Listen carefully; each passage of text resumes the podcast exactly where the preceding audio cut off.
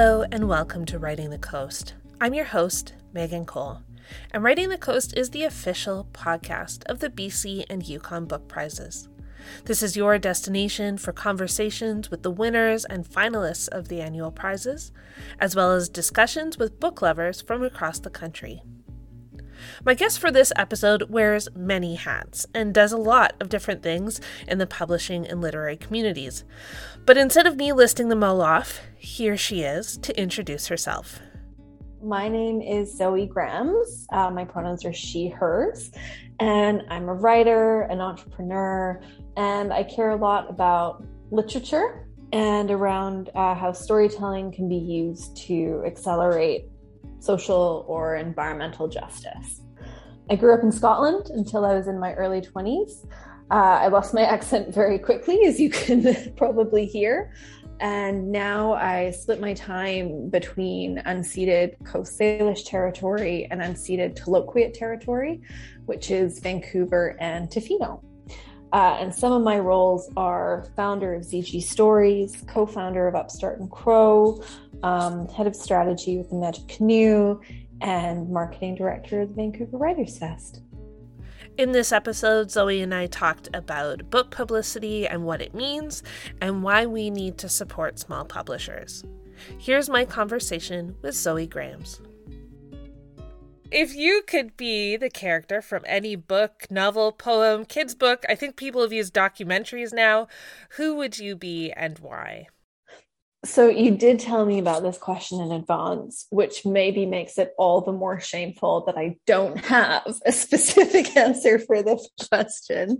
Um, I mean, part, so so when I read this question, partly what, what I was thinking was that the experiences that a lot of characters have to go through in order for us to read about their transformations or adventures um, are not really experiences that I would want to go through in many cases. Um, and so I I think if I could combine characters, I would want bravery of many of the characters in, in stories that we read. I'd love to have the sort of literary savvy and self-awareness of Deborah Levy and I'd love to have the strength and steeliness and just coolness of most of the women in Cécile Coulon's novel. She's an incredible French uh, uh, French writer, and that's that's sort of as far as I got. I think there could be lots of combinations to be had.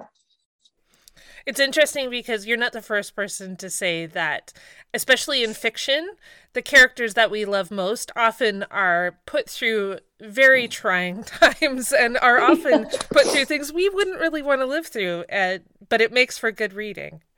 Exactly. We we sort of get to do the armchair learning. That's right. So what are you reading these days, Zoe? Well, um, my uh, my reading pile is a little larger than it would usually be because there's so many really exciting books that are coming out this spring. Of course, af- after sort of the the Christmas season, where we're into looking at what's happening in the year ahead. Um, the one that I'm reading right now is a book called His Name Was Death by Rafael Bernal. It's coming out with new directions in the in this spring. Bernal is a Mexican novelist in from the early 20th century. And this is essentially one of the sort of first works of eco fiction. It's a really, really sort of dark, humored look at colonial exploitation, about what it means to live with and against nature. Um, and it feels really, really prescient. So it's being re released by uh, New Directions, and I'm having a lot of fun with that.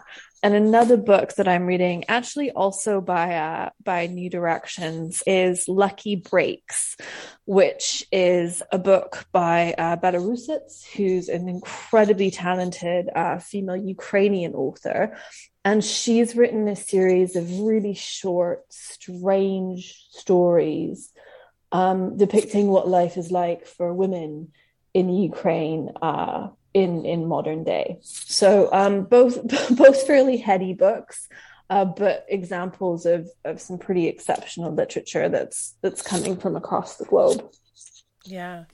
Are you someone who do you read across genres or do you prefer to read like fiction or memoir or where do you land on that?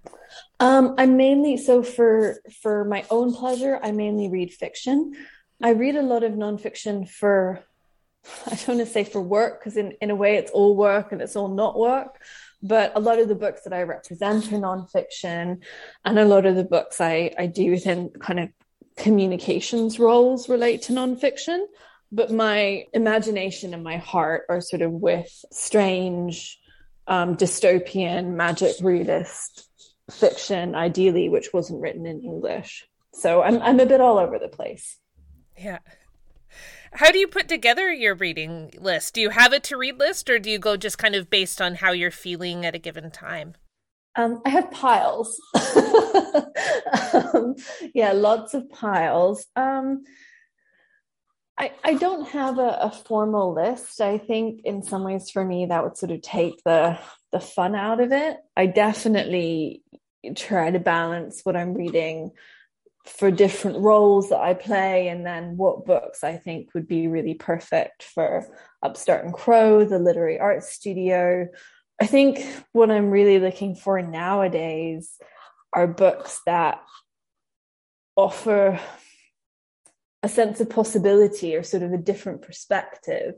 Um, you know, it's that it's sort of that combination of recognition that you get when you read something that's that's just exceptional and and speaks to the human experience in a certain way but also where you get really excited that somebody could just think that idea that somebody could put those words on paper in that order. There, there's just that that kind of thrill and joy of, of seeing good art. Um, so anything that's a little bit surprising that offers a different perspective that's that's sort of the instinct that i'm trying to go for when i when i pick what to read yeah. Have you always been a reader or did that come later in life for you?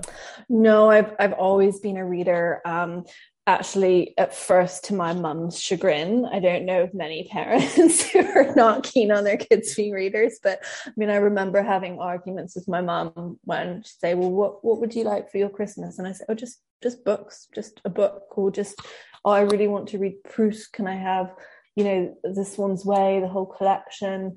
Um, and uh, and uh, and sorry, in search of lost times, collection. Um, so I've always really loved books. Um, I didn't really expect a career in it, partly because that seemed like a bit too much of a dream. Um, like who gets to work with books? Who are those people? Um, but have always loved reading and and read pretty voraciously from a young age. What books you mentioned Proust, but what books were you drawn to as a young reader? Oh, that's such a good question. I loved fairy tales. So lots of fairy tales, lots of myths. And and then, you know, went through the stage that I think many voracious readers go through. I'm sure you know, perhaps you or a lot of listeners will have experienced this, where you start to read things that are sort of your your reading level, but not your emotional or intellectual level. So I read a lot of um, you know classics and things that sort of thought I understood and then now realize that I probably got about 10% of what those books were about. But but for me it, it was honestly just the it was more of the experience of reading than than what it was actually. It was just like being able to sit for hours at a time in that kind of escapist way. Um, and and to learn and to to fall into other people's minds. Um so it sort of it didn't really matter what it was. I mean it was almost that kind of like back of the cornflake packet would do you mentioned in your introduction some of the many things that you do. Uh, I wondered if you could talk a little bit about what you do and how you came to have a career in books, which seemed impossible as a child. yes, absolutely. What I do is support storytellers in sharing their work. Uh, that's that's sort of the the bottom line of of all the various hats, um, and I do that in different ways. I founded a, a, marketing agency that works with publishing houses and um, literary festivals and authors. I co-founded Upstart and Crow Literary Art Studio, which is a, a bookstore, but also a space for sharing new ways of, of exploring literature and, and storytelling and then uh, and then consult with with various clients about sort of how they're using storytelling for for their their goals and so all of it is based around the the sort of real glee and joy of of, of language and, and stories and what it can do um, and just kind of applying it in in different ways. And i got into publishing in a pretty boring story way actually where there was um, a, a, job going at, at d&m publishers at the time um, when they were still um, uh, an independent publisher in, in canada uh, for publicist and i had been working in, uh, in sort of cultural communications for a couple of years i did some freelance writing and lo and behold they they gave me the job it was sort of my dream dream job um, and I just started from there, really. And so maybe we'll start with uh, talking about ZG stories. Could you tell me a little bit more about uh, about how that started and the work that you do there? Yeah, absolutely. Um, so it started very organically. Um, D&M Publishers, which I mentioned, uh, really, really sadly went bankrupt. I want to say in about 2011, and I was sort of looking for for so I everybody lost their jobs including me and I was looking for other jobs that I was interested in and just really didn't get the butterflies you know didn't get excited about what I was applying for. And so I I thought well let's I'll just see if I can I can make a go of it. I'll just see if I can get enough freelance work that I can pay the rent really. And and luckily I I was able to do that. And and sort of I had enough contacts and and sort of a few people who who knew that I was I was available that fairly quickly I was working with Greystone Books and then Harbor then needed to to hire somebody hired somebody absolutely exceptional. We worked out of my spare room, hired somebody else, realized we probably couldn't keep on working out of my spare room and then and then slowly expanded. So it's been really organic. We mainly work with Canadian publishers and Canadian authors, although we do some work in the US. And and we work on many different genres, but I think the through line is literature and nonfiction that has the potential for creating some positive change in the world. And so, for folks that don't know what book publicity and marketing looks like, can you explain a little bit about some of the things that you do? Yes, definitely. And I should say first, I mean, it's some of the things I do, but but actually, I mainly just take credit now um, with my my name on the door. It's a really incredibly talented team of people that I, I feel really lucky to work with. Ariel and Nikki and Lohit and Ryan. Um, and, and they're really the people who are getting a lot of incredible results for for the publishers and the authors that we work with. But what that looks like is, you know, when when you see a book on being or an, an author being interviewed on television or a review in a newspaper, anything like that, there's usually a publicist furiously emailing behind the scenes. And, and that's what our team does is essentially we try to kind of match make books with reviewers or with journalists so that the books get the kind of coverage in the media that they deserve. And that in turn significantly well, can significantly affect book sales because, of course, if people see something in the media, they're more likely to sort of pick it up when they're in the bookstore. We also do online marketing, a lot of the behind the scenes work that, um, you know, is a huge part of the work that publishers do to make a book successful from a sales perspective, but which is mainly invisible to, to readers. And we work with influencers. So when you see beautiful photos of books that people have taken on Instagram. Some of those perhaps are, are ones that we've we've had a hand in. So it's it's essentially looking at a book and saying, how can we help to make this sell as much as possible while collaborating with all the different people in the industry who who do that too, like sales reps, the publishers, um, the and the and the booksellers and the you know the independent bookstore industry. And speaking of independent bookstores, uh, you mentioned that you are the co founder of Upstart and Crow, which I know is more than just a bookstore.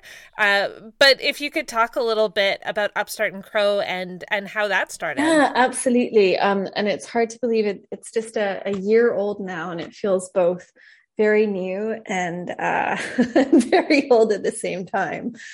So, Upstart and Crow started it was both a very impulsive and a very long process. Um, I was on Granville Island uh, working with the Vancouver Writers Fest that day, the bastion of the literary scene on, on Granville Island, and walked past a storefront that had a for rent sign and it's this beautiful I, well i mean obviously i'm i was smitten as soon as i saw it. I mean i was so excited.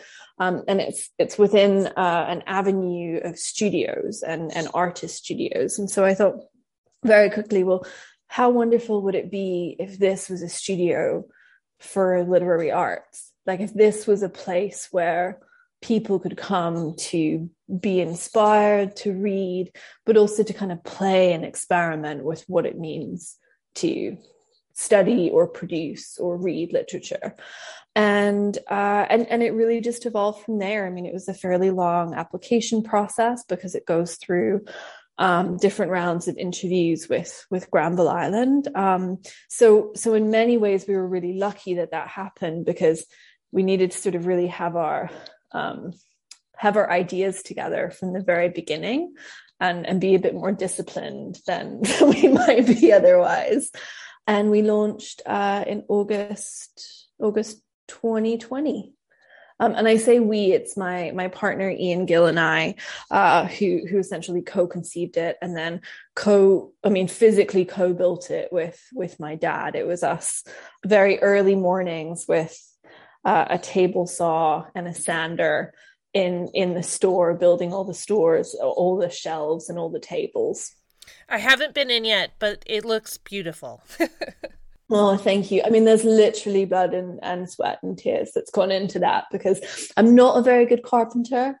Um, certainly better when i when i finished than when i started but um yeah we and and again we have a really wonderful team there and chelsea and ignacia who um who help us to select the books um, and and Chelsea uh, Franz is our creative associate, and she does a, a, terrific series called Beyond the Books, where she does online interviews with our authors. Um, and we also have a, a book club series called Found in Translation, where again we really spotlight books that weren't originally written in English. It's great that there's a bookstore on Granville Island again, because I was thinking as you were talking, there probably hasn't really been one since Barbara Jo's cookbooks, which I mean, obviously was a bit limited in what it offered, but there really is hasn't been a bookstore in that area in quite a while. Yeah, exactly. I think I think Blackberry was the last to to leave the area, um, and that was that was quite a few years ago. So yeah, we feel we honestly feel really um, humbled and and excited that we we sort of get to take that mantle. And it's always great to see that you both with ZG Stories because you work with BC publishers, but also at the at the store you support a lot of BC and Yukon authors. What excites you about books written and published in BC and the Yukon? It's such a good question. And it's also a really hard question, Megan, because I I think one of the things that excites me the most actually makes it hard to talk about, which is just the, the sheer depth and variety of books that are being published in BC and the Yukon. I mean, it we're so far from from what one would consider kind of regional publishing and and to have sort of internationally best-selling authors with emerging authors it's so I, I think one of the things that excites me the most is that it actually feels like a part of the industry that has room for a lot of people um, and where there's a kind of bubbling excitement for debut works in addition to kind of tried and tested um, bestsellers. Yeah. Do you have any favorite books by BC and Yukon authors? Oh, I have a lot of them as well.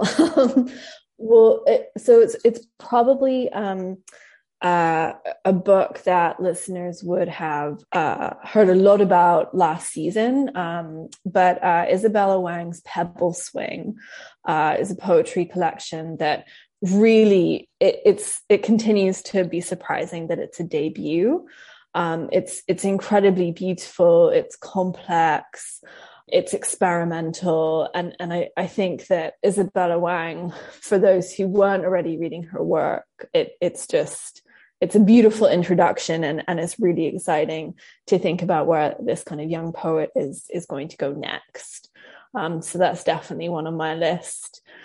I would say that uh, that one of the books that I recommend the most in in the store is uh, is Greenwood by Michael Christie, and I and it's sort of a perennial seller for a reason. I think it's sort of to me it ticks all the boxes. Like it's a real page turner. It's plot centric, yet the characters are really well developed.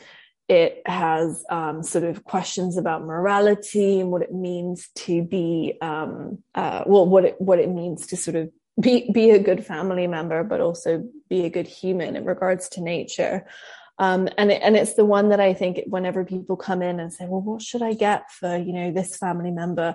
It it feels like a a beautiful option for for many different people. So that's another one that um, that I often recommend. Yeah, it's such a beautiful physical book too. I remember saying that to to Michael when I talked to him. Like, it's just a gorgeous book. Like the words on the page are one thing, but the actual book in your hands is just gorgeous too.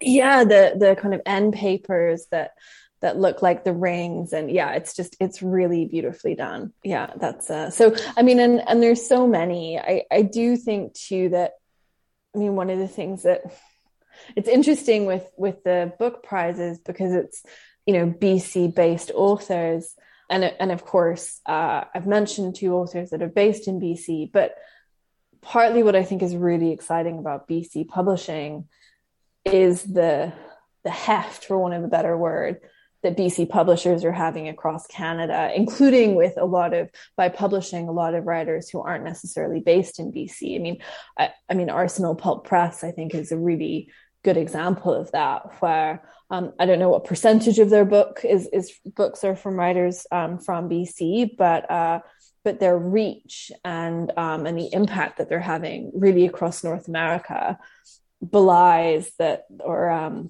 or counters that they're sort of a, a small press based in Vancouver. Yeah. Yeah, there's I I often talk with uh, other writers about about publishing and and selling books to publishers and and I just think Arsenal Pulp but so many publishers in BC are are such great examples of the exciting books that are being published in this country overall because I just it seems like book publishers like Arsenal Pulp or Nightwood or um, Caitlin Press, you know, they're really taking risks in ways that I think I know, well, we know the big publishers just don't. And I think that's what makes it really exciting. Yeah, I, I couldn't agree more. Yeah, taking risks is, is exactly how I would describe it. And and I think we, we um I mean, you know, as readers we should be able to read what we want, but I I, I think that people who are in the industry or who care about the industry, I think we have a, a bit of a duty to reward publishers that are um, taking those risks and making those bets and sort of, and especially mentoring and discovering and supporting debut authors or authors who will be a big name in say three to five years.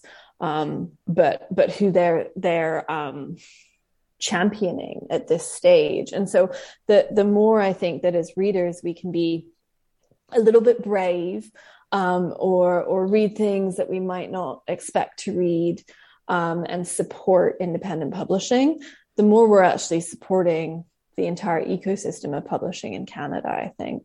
Yeah. A great example of that uh, that I've thought of lately is is Ivan Coyote, who like they were um, published on Arsenal Pulp for a very long time, and and they kind of fostered their career, and now they've gone on to publish like Care of was I think McClelland and Stewart, so it's kind of that way that the the small presses are able to really kind of nurture someone's career early on. And then if someone does want to move on to a big house they've kind of had that time with with a smaller publisher to help build their career Exactly. Yeah, I think I think that's a great example. Um, Vivek Shraya is another yeah. um, Arsenal Pulp Press author that comes to mind. Yeah. Yeah. So, uh, one question I, have been asking a, a, few people is around book prizes in general, not just the BC and Yukon book prizes, but there there's always a lot of mixed opinions about book prizes and literary awards. And I wondered why you thought they were important. Oh, this is another really good question. I was giving it some thought. I mean, first, I, I do think it's worth uh, acknowledging the the critique of of book prizes and the the fact that sort of by definition and necessarily it's going to be a really narrow process that that leads to a result and we sort of it's almost like we need to really take these things with a pinch of salt but yet we rely so much on them in the industry I, I think they're important. So I'm going to speak from a, from a marketer here and say I think they're important because actually what they do, one of the reasons they're important is I think they focus a very different audience on the book that wouldn't otherwise pick it up or necessarily be interested in it. Like I think we have, I think we need to be realistic as people in the industry who care about independent publishing, who care about different voices, that it is becoming harder and harder to publish those books. And it's becoming, um, and the and the industry is becoming, despite more and more books being published, even narrower in terms of what sells um, on a national and an international basis. I think what book prizes do is they provide a sort of widespread, for one of a better phrase, kind of stamp of approval for people who might not be as risk taking in what they read or who might need um, further proof that, that this might be the book for them. Um, and it does that on, on a scale that, that then kind of works in tandem with the independent booksellers who are pressing books into people's hands and the media coverage and and the online reviews and, and things like that. So to me it, it's sort of one of the many like searchlights that that we have to introduce people to books that they should be reading. Yeah yeah, I was talking to uh, Kerry Clare for the podcast, and she was saying too, as someone from outside of BC, regional book prizes like the BC and Yukon book prizes are so helpful for folks outside of the province and territory as this kind of glimpse into the books that are being celebrated here. And I find that too. You know, I'll look at the Saskatchewan Book Awards to to look at what books are are popular, and maybe we haven't heard a lot about a outside of that province. Yeah, exactly, exactly. And uh, I mean, I, I can understand again why they they might be controversial, and and of course it's it's really difficult because there can. I mean, now I sound like sort of um, someone at Sports Day or something, but there can there can only be one winner. I mean, what? But but I think what the BC and Yukon book prizes do, or or for example Canada Reads, like I think what a lot of book prizes have been doing recently is that actually the winning isn't the most important thing anymore. I mean, you know, it really helps and it is a huge accolade, but the work that's being done to support all the books that are in that category and the way that, to my mind at least, these prizes are being used to increase people's awareness and understanding of publishing as a whole I think that's really healthy. Um, and it feels it feels a lot more in line with some of the more essentially progressive moves that we're making in publishing um, than the sort of okay it's it's all about the money and we're just going to be promoting the one person who gets the check Thanks to Zoe Grams for being on the podcast. Zoe is the founder of ZG Stories and the co founder of Upstart and Crow. If you want to find out more about the BC and Yukon Book Prizes, visit our website, bcyukonbookprizes.com. You can also find us on Instagram, Twitter, and Facebook, where we share news about the winners and finalists, as well as information about upcoming events. Next week on Writing the Coast, you'll hear my conversation with Hilary Atleo from Iron Dog Books. Thanks for listening to Writing the Coast.